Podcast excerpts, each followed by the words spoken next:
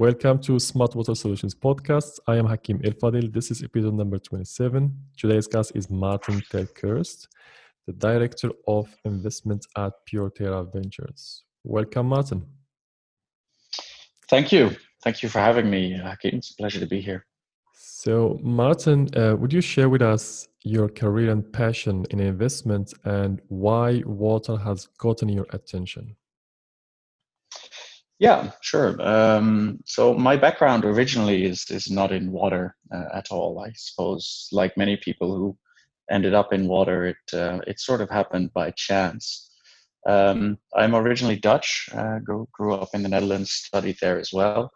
And about nine years ago, a little bit more, I first came to China on uh, a trip visiting uh, some close friends of mine that had already moved here, and basically fell in love with the city, uh, the dynamism, the opportunities that I saw uh, in China for, at the time, a young professional. Well, still sort of a young professional, but at the time, uh, even younger than I am now. Um, I fell in, fell in love with the city and, and saw loads of opportunities there. So I decided to uh, move to China two years later, um, and fairly quickly ended up working for what is the mother company of what is now Pure Terra. Um, we did management consulting there. Uh, I was helping uh, companies in the water and wastewater space with their strategy when it comes to China, looking at their distribution strategy, uh, uh, customizing products for the Chinese market, manufacturing, uh, those types of things. Um, And it's about four years ago that, um, together with uh, the C E O of our uh, of our, our group company, uh, we started looking at uh, what else can we do and how can we work more with startups. That was always something that we thought we, we enjoyed more. Uh, as a consulting firm, that was uh, fairly difficult because they obviously couldn't afford any of our, our fees. Um, but we wanted to use the network that the group already had uh, in the water sector. Our group organizes um, some of the leading events in Asia in the water and wastewater industry, among one of, one, uh, one of which is uh, currently the largest uh, water technology exhibition in the world, the Aquatech China. Um, it's actually happening this week, probably one of the only water events globally that's still happening. Um, And th- that's when basically the idea was born to start a venture capital firm focused on water technologies. Um, a, because we wanted to do something with startups, like I said, but also we saw that there was really a need for that. We saw that a lot of water technologies at that stage where they've developed the technology, perfected the technology, and are in that commercialization stage where they need to start selling, it's it's relatively hard for them to A, make that transition, and B, to find capital to finance that. So we saw a gap in the market. Um, initially, we had quite humble beginnings. We were uh, going to structure it more or less like a family fund with uh, the funds that our, our founders have, have garnered over the years. Um, but fairly quickly, we saw that there was a lot of traction that we were getting with that idea. There was a lot of demand for an investor with a profile like ours. Um, and so that took off fairly quickly, and we, we spun out Pure Terra Ventures as a separate company, and uh, and I've been running that ever since. So uh, that's that's sort of how I rolled into it. To, to, to answer your question as to the passion, I, I think for me, the passion about water and working with water startups is um, it's it's it's very dynamic. There's a lot of angles that need to be taken into account. Water is important, but it's also hard. Uh, it's very niche. It's a, it's a very closed circle, I would say. Uh, incestuous is how I sometimes put it. Uh, people tend to change polo shirts, not industry. Uh, you see the same people uh, at every trade show, uh, more or less. Um, so there's a lot that can go wrong for startups in this space. Uh, a lot of it depends on the people and how you work with those people, and that for me makes it uh, really interesting. Uh, I find it really interesting to to help founders succeed in their in their in growing their business. Right, and and, and then if I understood correctly, I mean the mother company is the one who, I would say, behind the, the organization of um, Aquatech in China. Is that correct? Yes, correct. Right. And then well, that's that's in itself. It's I'm not sure if this if um, if this one is kind of not, not a, another bonus for the startup that you are you know leading, because that's itself is something I would say for the startup. Um, so if, if I understood correctly, Pure Terra as a venture capital, the, the scope and vision, it's um, it's about hardware and I would say yeah kind of digital water technology, or simply just um, the hardware water technology? It's both.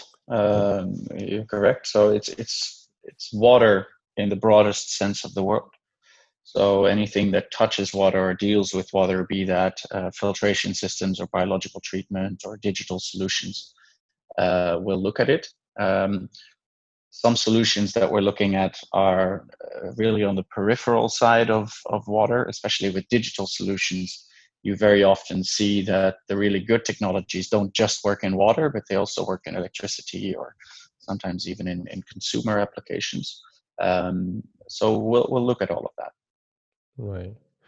And then, I mean, before jumping to, let's say, the, the, the decision that you, yeah, let's say, yeah, based on the process that's based on your um, invest in water startup. So if I look to the water market, um, I mean, before COVID or maybe right now after COVID, the water market is always sending signals. I mean, it needs something either in, let's say, in wastewater, residential, industrial. So um, everyone is sending signal, but some application they send more signals. So based on your experience, so which kind of, let's say, water applications is more on demand or sending more signal right now in in Asia, in your region, and also in um, you know in, in in the region that you are covering right now, Europe and Asia? Yeah, so what we really see is an an increased interest in anything to do with monitoring, smart monitoring. Um, be that biological or other types, and anything that allows a utility or industrial player to remotely operate their facilities in a smart and efficient way. Um, I think a lot has been said about this by various people in the industry recently, but we basically got five years of digitization in, in a couple of months' time, essentially.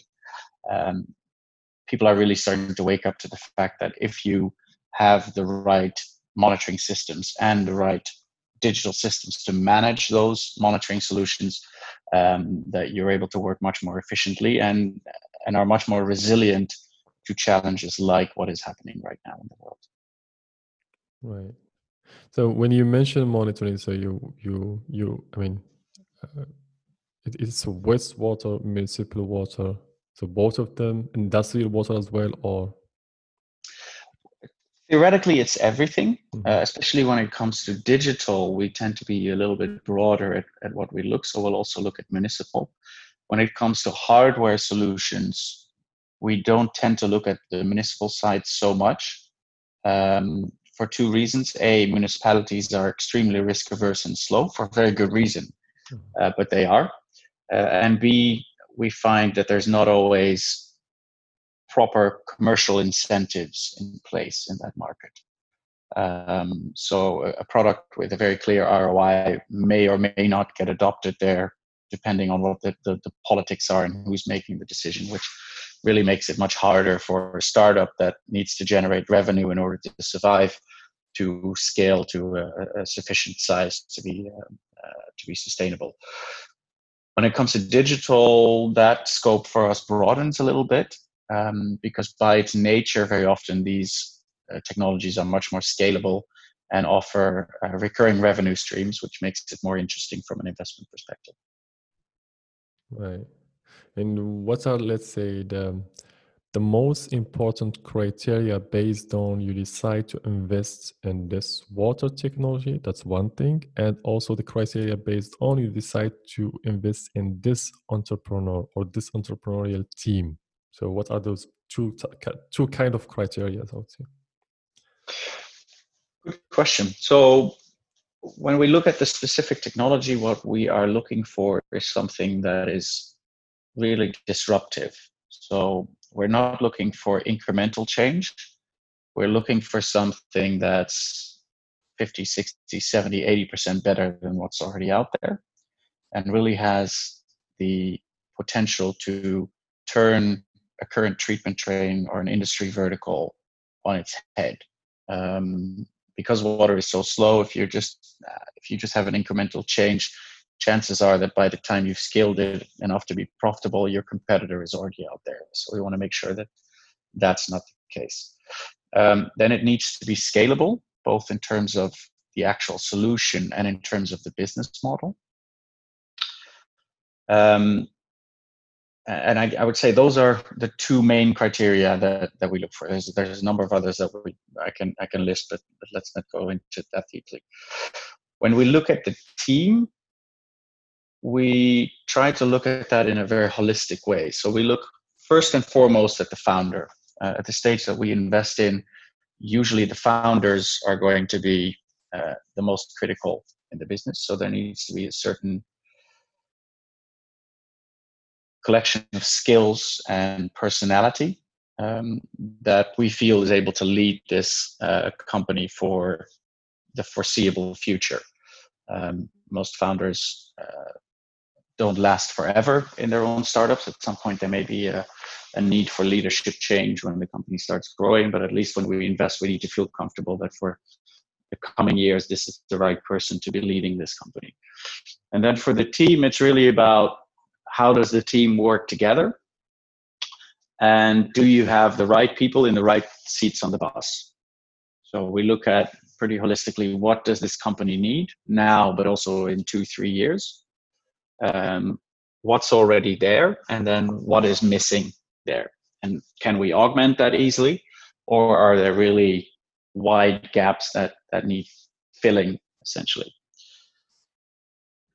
Okay. Then, then on, uh, sorry, and then when it comes to personality, um, uh, people sometimes underestimate how important that is, but we look at, A, how flexible people are in their thinking, um, how easily they can take advice from people, if they're coachable. We're very active in our approach to working with startups, so we need people that are open to advice and open to criticism. Um, and we need people that are able to pivot. Um, when you start a journey with, with a startup, you don't know what you don't know. And so it may be that the approach that the company is taking uh, may need to change, and a company needs to be able to pivot like that. And finally, um, it's also important that we feel that uh, we can enjoy working with them. Uh, you're basically taking off on a journey of Well, anywhere between three and seven years until you um, realize an exit for, for your portfolio companies.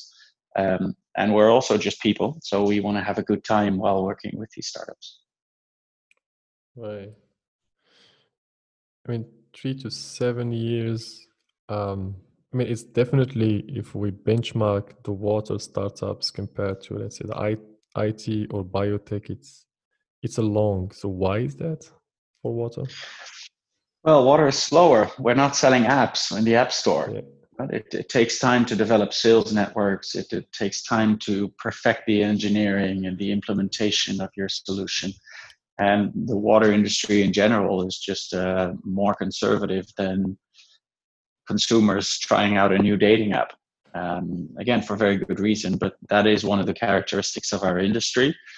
Um, You can complain about it, but that's just reality. Um, so we need to take that into account when looking at uh, at our investment period. Yeah. Is it not something also related to um, a? The first one is value proposition. It's it's not an easy one to convince a plant manager. B, maybe to the re regulation. Are those two things maybe they kind of uh, yeah. Um. Yes. Um, Yes, it's hard to convince people to change what they've been doing for a very long time. Um, if you've been using a certain technology for a very long time and somebody comes along with something new and shiny, yeah, it's, it's a challenge to convince them that this is a better solution. Uh, that's one. And at the same time, we also see quite a lot of technologies that have advantages, but at the same time are solutions or, or technologies looking for a solution. Uh, rather than the other way around. Um, So if you're in that bucket, then your take up is going to be even slower. Right. So while you have been, I would, I mean, uh, as a strategic investor in the water industry, so you have, I would say, followed several, um, yeah, several water startups. So within this experience, I would say, what are the common mistakes that water startup entrepreneurs, I would say, should avoid? Um, the, the most common one, uh, I would say, for water startups, mistakes that they make is that they focus on the what and the how of their solution and not the why. So user-centric design and looking at your solution at the level of the plant manager and how does this make their life easier and what does it do to the bottom line of the customer that I'm selling this to. That's a question that's being asked, in my humble opinion, far too little. And then um, within startups, when when it comes to actually commercializing, um, what we see as well is that a lot of startups are lingering for far too long in the stage where they're trying to perfect their technology and add more features to it and, and make it even better, which is understandable because a lot of the technologies that are in our industry are, are quite technical. Uh, to really understand them, you, you need to have a, a pretty high technical degree.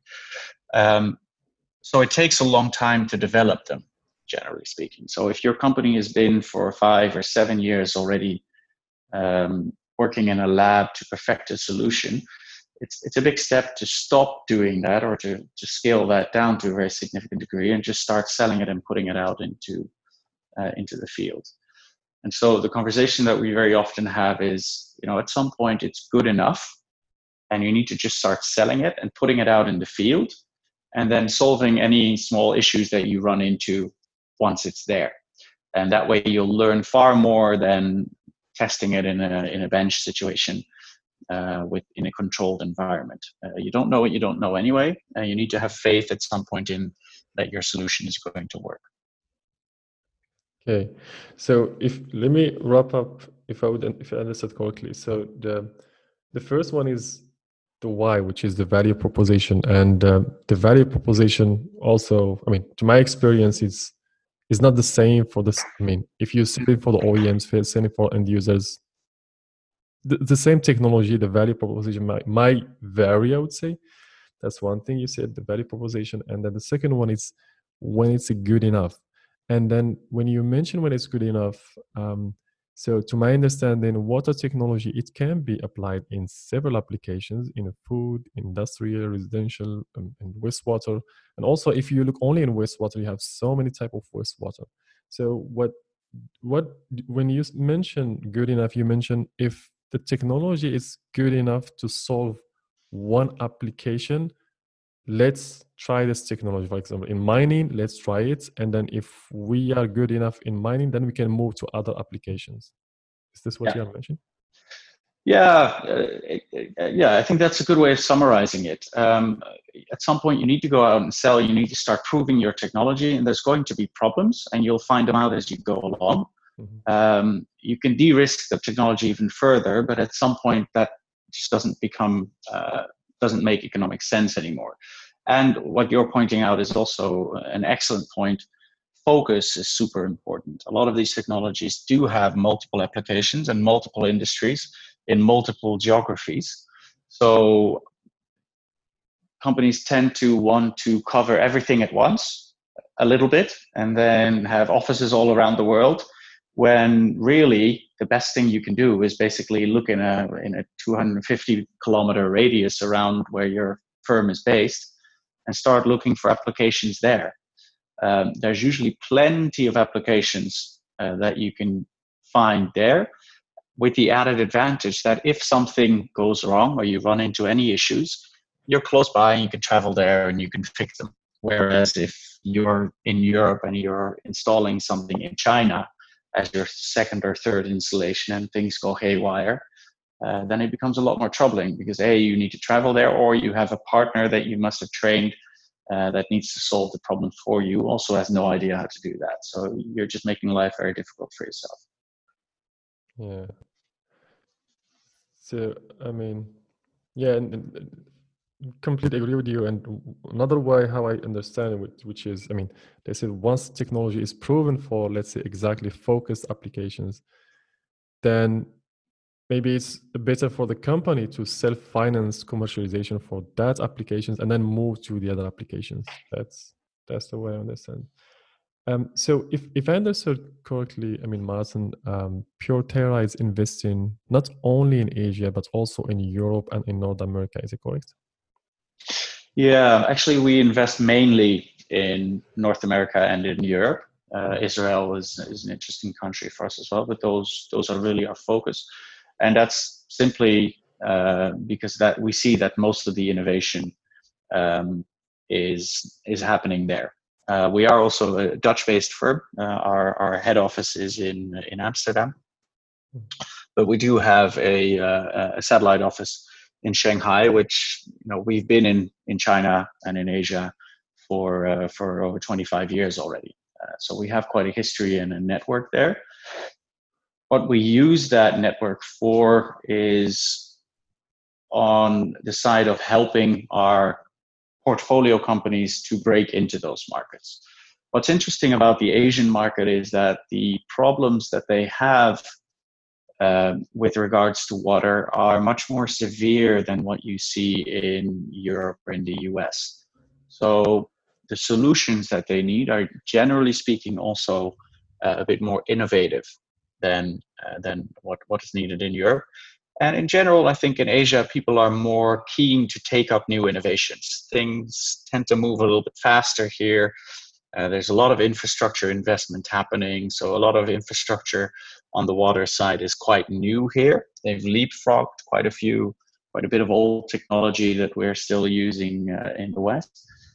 So it's a little bit easier to roll out new technologies in Asia than it is in the West. So what that means from an investment standpoint is that there are a lot of players out there looking for the latest and greatest Western technology that they can buy and roll out in their sales networks that they already have present. The only condition that they generally place on that is that it already needs to be proven in the Asian markets. Uh, you can have a thousand technology uh, installations in the U S. They're going to argue that it's different in the U S and it's not the same water or the different market conditions, whatever. Sometimes they're right, usually not, but it doesn't matter. That's the perception. But once you do have that foothold in the market uh, and you put yourself in a position where you can be acquired.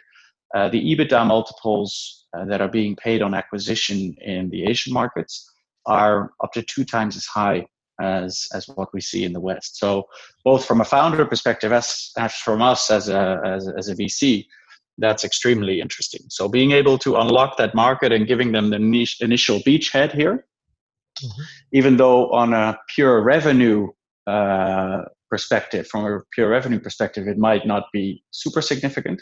Uh, on an actual exit perspective, it can be uh, a pretty impactful uh, value that we can add. Okay. And, I mean, why is that? Is two time EBITDA for um, in Asia compared to North America? Uh, because the, those types of solutions are very much sought after, um, and also in general. Um, EBITDA multiples in uh, in Asia and specifically in China are uh, much higher than the West. That also has to do with uh, the R M B not being freely tradable.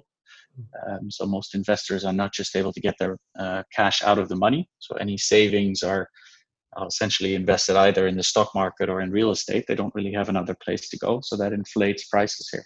Okay.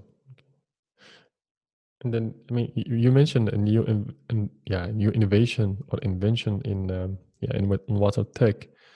So, are there any challenges when you invest? I mean, in, in, in new innovation in China compared to North America or Europe. What I mean by challenges, which is, um, to my understanding, it's not an easy thing to protect um, an I P of technology in Asia compared to if you are in Europe or in North America. It's it's it's very very difficult to copy something and then yeah, and then bring the same technology in the market. I would say. Um, it's I wouldn't say it's very difficult. I would uh, I would disagree with with that statement. Um, mm-hmm. China and Asia has a bad rep when it comes to I P. Um, some of it's deserved. Uh, a lot of it is also a little bit of hype. Um, China specifically has massively improved when it comes to I P regulation.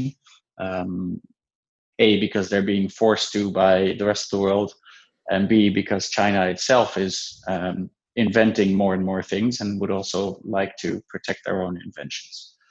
Um, it isn't at the same level as in the West, so you still need to be careful. Uh, enforcement is more difficult. The regulations are more or less the same, with a couple of exceptions, but enforcement is much more difficult. Um, but the way to go about that is just to be smart and, and look at what it is that you actually bring to Asian markets. So when you have a certain technology, normally there's a core of your technology. That's, that's your black box, basically.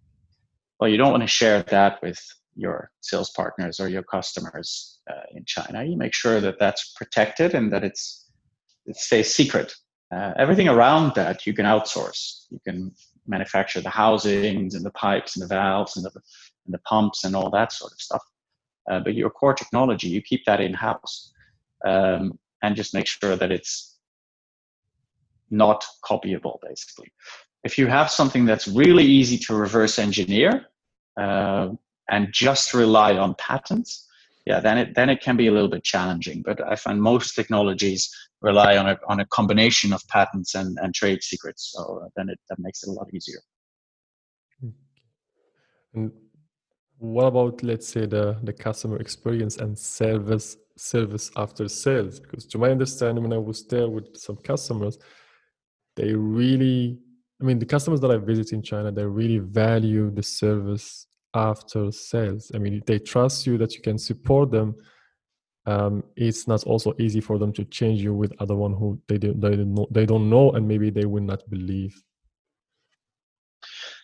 Yeah, well, I would say that it's it's the same. Uh, it's the same anywhere. If yeah. if you go and sell in Belgium, your customers will also expect you to uh, support your product afterwards. So uh, I'm not sure that it's more so in Asia. Um, I think it's pr- probably around the same level. What is important is that you know you have people on the ground that can help you with this. Um, especially as a startup, uh, don't go setting up offices all over the world. Uh, work with reliable partners um, that can do that type of servicing for, for you, and make sure that you do your due diligence on them beforehand. Okay. And talking about the market that you are in, which is in China and Asia, what is the... I mean, recently I've been reading some books about um, uh, in China right now. There's the river, and there's so many, yeah, so many big discussion on um, investing in the river uh, and actually in water treatments, um, in municipal water treatments, and also in wastewater. Um, so, where do you see, let's say, the big opportunity of water treatment? I mean, in which sector? Great question. So. Uh, Within Asia, we see mainly on the industrial side, uh, there being a, a large demand for water treatment. Um, industry in general uh, has really been turned a blind eye when it comes to uh, uh, pollution. Uh, I mean, ten years ago, you even had here in Shanghai, just metal factories just discharging directly into the river. That, that's not happening anymore. Um, businesses are being closed. Um, in China, we've had a couple of years ago the Water ten plan, where basically entire industries were told uh, you now need to reach certain discharge limits, and if you don't meet them within X number of years, we're going to close your business. Not we're going to give you a fine or, or give you a slap on the wrist. We're closing your business. So that works pretty well to incentivize business owners to buy new technology. Um, So, so that's a big thing. I mean, you see now, for example, the, the uh, zero liquid discharge uh, regulations in China are, are more stringent than anywhere else in the world. Um, the, the, the disposal costs are, uh, are immense here. So we see a lot of um, technologies focused on Z L, uh, Z L D um, coming up here in China quite, quite quickly. Anything to do with digital is being adopted quite quickly here. And then decentralized wastewater treatment is, is really popular here, um, because they're leapfrogging a lot of the existing infrastructure that we have in the West that they don't have here. Um, they can start immediately by building just a decentralized solution, which uh, tends to be more cost efficient in many cases. Okay. And what about the residential water? Yeah, residential is, is has been growing for, well, as long as I've been in China, for sure, uh, at double-digit growth. Um, basically, nowhere in Asia you can drink the water from the tap, aside from maybe maybe Singapore. Uh, well, definitely Singapore. Um, but most countries you cannot. So people, as a standard, tend to just have uh, an under-the-sink R O system or uh, uh, or ultrafiltration, sometimes depending on on where you are. Um, so that's that's a market that's still growing very quickly. People are becoming more aware of the pollution in the water. Uh, not that long ago, people thought that you could clean the water by boiling it. That's traditionally what people do here. Uh, but of course, for heavy metals and all kinds of other contaminants, that, that doesn't work unless you're dealing with bacteria and viruses, which are usually already killed by uh, by the copious amounts of chlorine that they throw into the into the drinking water here. Uh, that's not really going to do much. Um, so that that's growing quickly, and we also see a lot of room for innovation there, because a lot of the emerging contaminants like uh, pesticides and hormones and uh, pharmaceuticals are not really removed that well by uh, by R O systems. So new technologies that can deal with those challenges uh, uh, can have a good market here as well. Okay. So there is still a gap of innovation, I mean, to, to fix those. Oh, absolutely. I mean, uh, our, our show is happening this, this, uh, this week, the Aquatech China, and a big part of that is actually point of use, point of entry.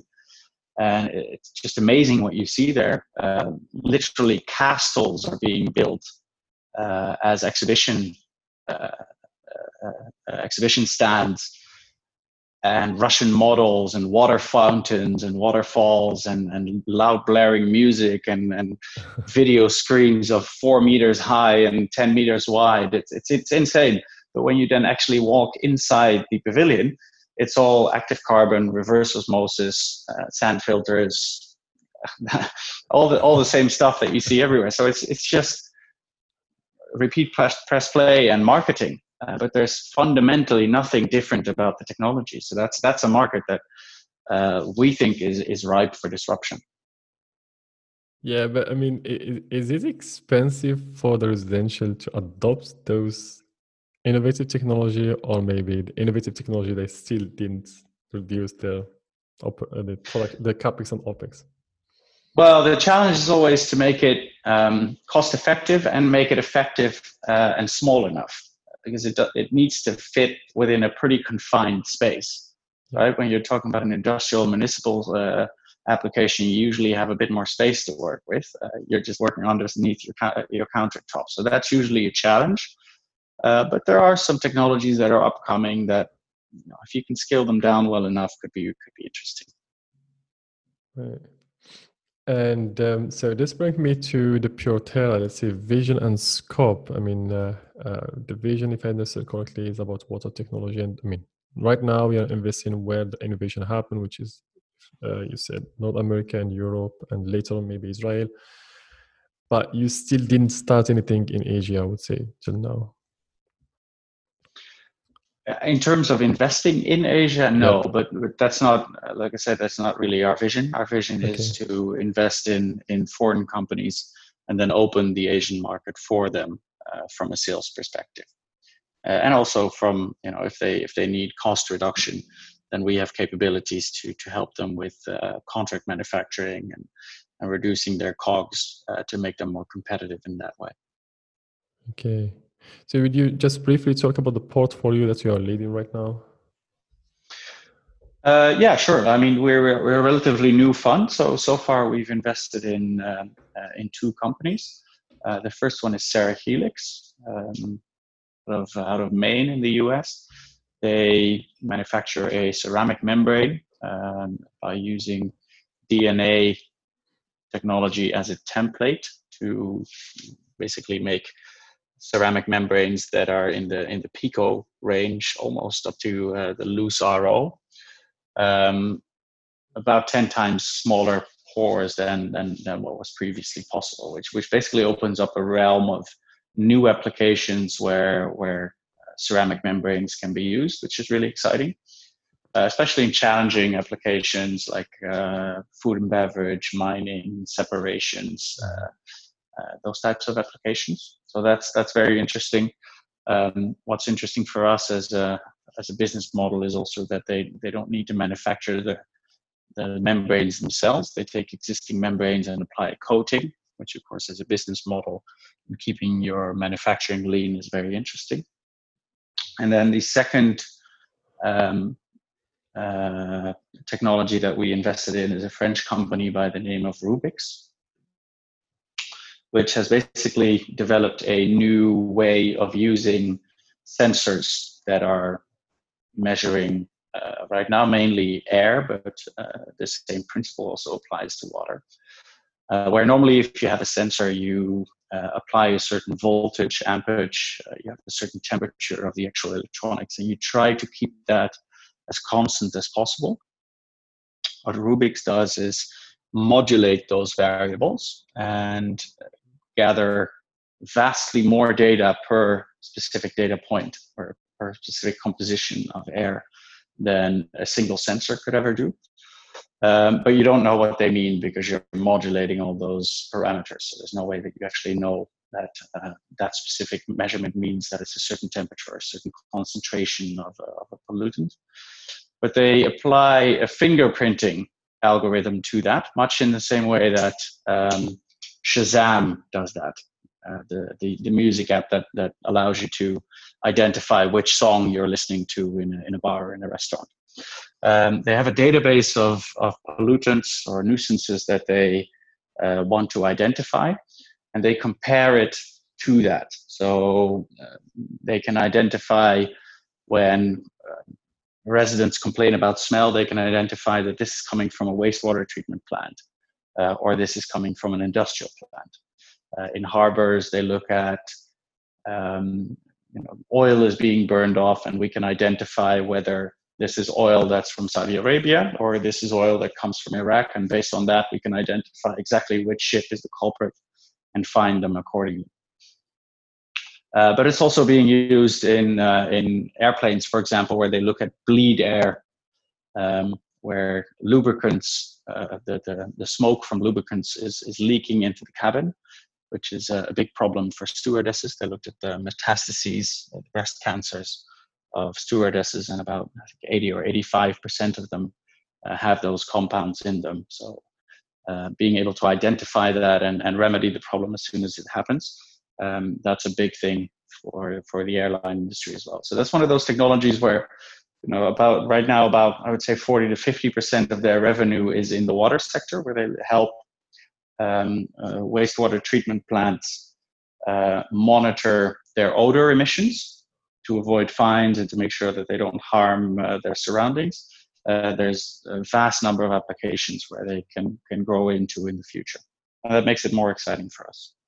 Well, that's definitely, I mean, interesting. I mean, the second one and the first one, I mean, my background is sensor. When I heard you, it's, yeah, it's, it's so many things pop up in my head because I mean, also based on my interaction, so many uh, challenges that I know that um, this could add value if if you sit with those, let's say um those plant manager or those type of industry who are having the challenge. So it's it's very interesting, and um and and this brings me to the last question, which is um I mean, as a startup company, let's say in North America or in Europe in water technology, um I would say the criteria, but what's kind of criteria, or let's say the, the things they need to keep in mind, or maybe the, let's say the card they need to to test first before coming to Pure Terra? So when does it make sense for an entrepreneur in water technology in Europe and North America to say, okay, now I'm having this kind of criteria, I can go to Pure Terra for investment? So the, the first question, um, the first question entrepreneurs need to ask themselves is, hey, do I want venture capital, and do I really need right. venture capital? Um, I think there's, generally speaking, and this is not true just in water, but for founders in general, there's a knee-jerk reaction that, okay, I can't get my business model to work, let's just look for financing. Um, but what people often forget is two things. First of all, venture capital is the single most expensive money on the planet. Uh, we work with internal rates of return that go up to eighty, ninety percent per year, uh, simply because, you know, we're looking to make an, a return, an attractive return for our investors. Uh, and unfortunately, not all startups meet their business plan. So we need to take into account that uh, a significant number of our investments are unfortunately going to fail. And the ones that do succeed need to make up for those failures. That's just how the, how the business works. There's no way around that. So, you know, there's a, a myriad of other financing options that you can look at before turning to venture capital. You can look at your friends and family, you can look at banks, you can look at grants, you can look at your customers, see if you can get better payment terms or change your business model in a way that basically your business funds its own growth. Uh, and all of those you need to do before uh, ever even starting to speak to a venture capitalist. Uh, because the, the second consequence of venture capital is, is that, to a certain extent, the day you start taking venture capital is the day that you decide to sell your business. Um, uh, because a venture capitalist or any investor is not just going to give you money and want a percentage of your company in return. They're also going to want to have uh, some sense of control um, that's disproportionate to the shareholding that they have. Simply to make sure that when we invest uh, an X number of million euros in a business, they're not going out and buying speedboats or Lamborghinis or, or things like that. You're not, you're not free anymore to just do whatever it is that you wanted to do with your business. And that is something that gets worse and worse the more financing rounds uh, you get into. Uh, I think in the U S, the average founder on time on, on, on exit has about five to ten percent equity left in his own business. Now, granted, that's figures that mostly come from, from tech startups. Uh, so the, the, the funding rounds are a little bit larger in that industry. But in my experience, um, in the water sector, they're not that far off.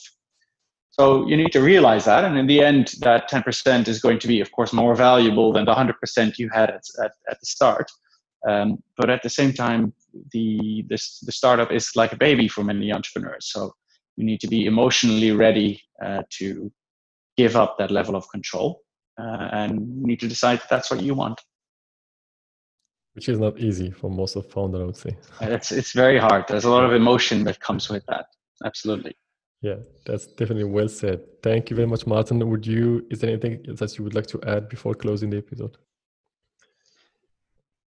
Um, yeah, I guess, uh, I mean, to, to, uh, elaborate a little bit further on, you know, when, when you come to a venture capital firm like ours, um, and when you start looking at, you know, which ones am I going to work with, focus on how you can extract value from your venture capital uh, investor.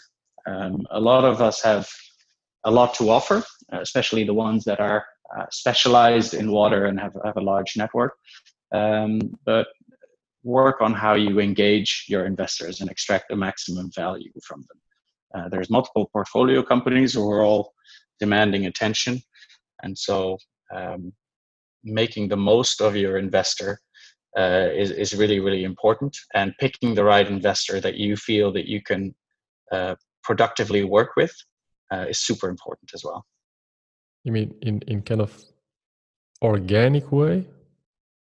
Yeah, in, in the daily in the daily communication with your investors, you need to be super transparent.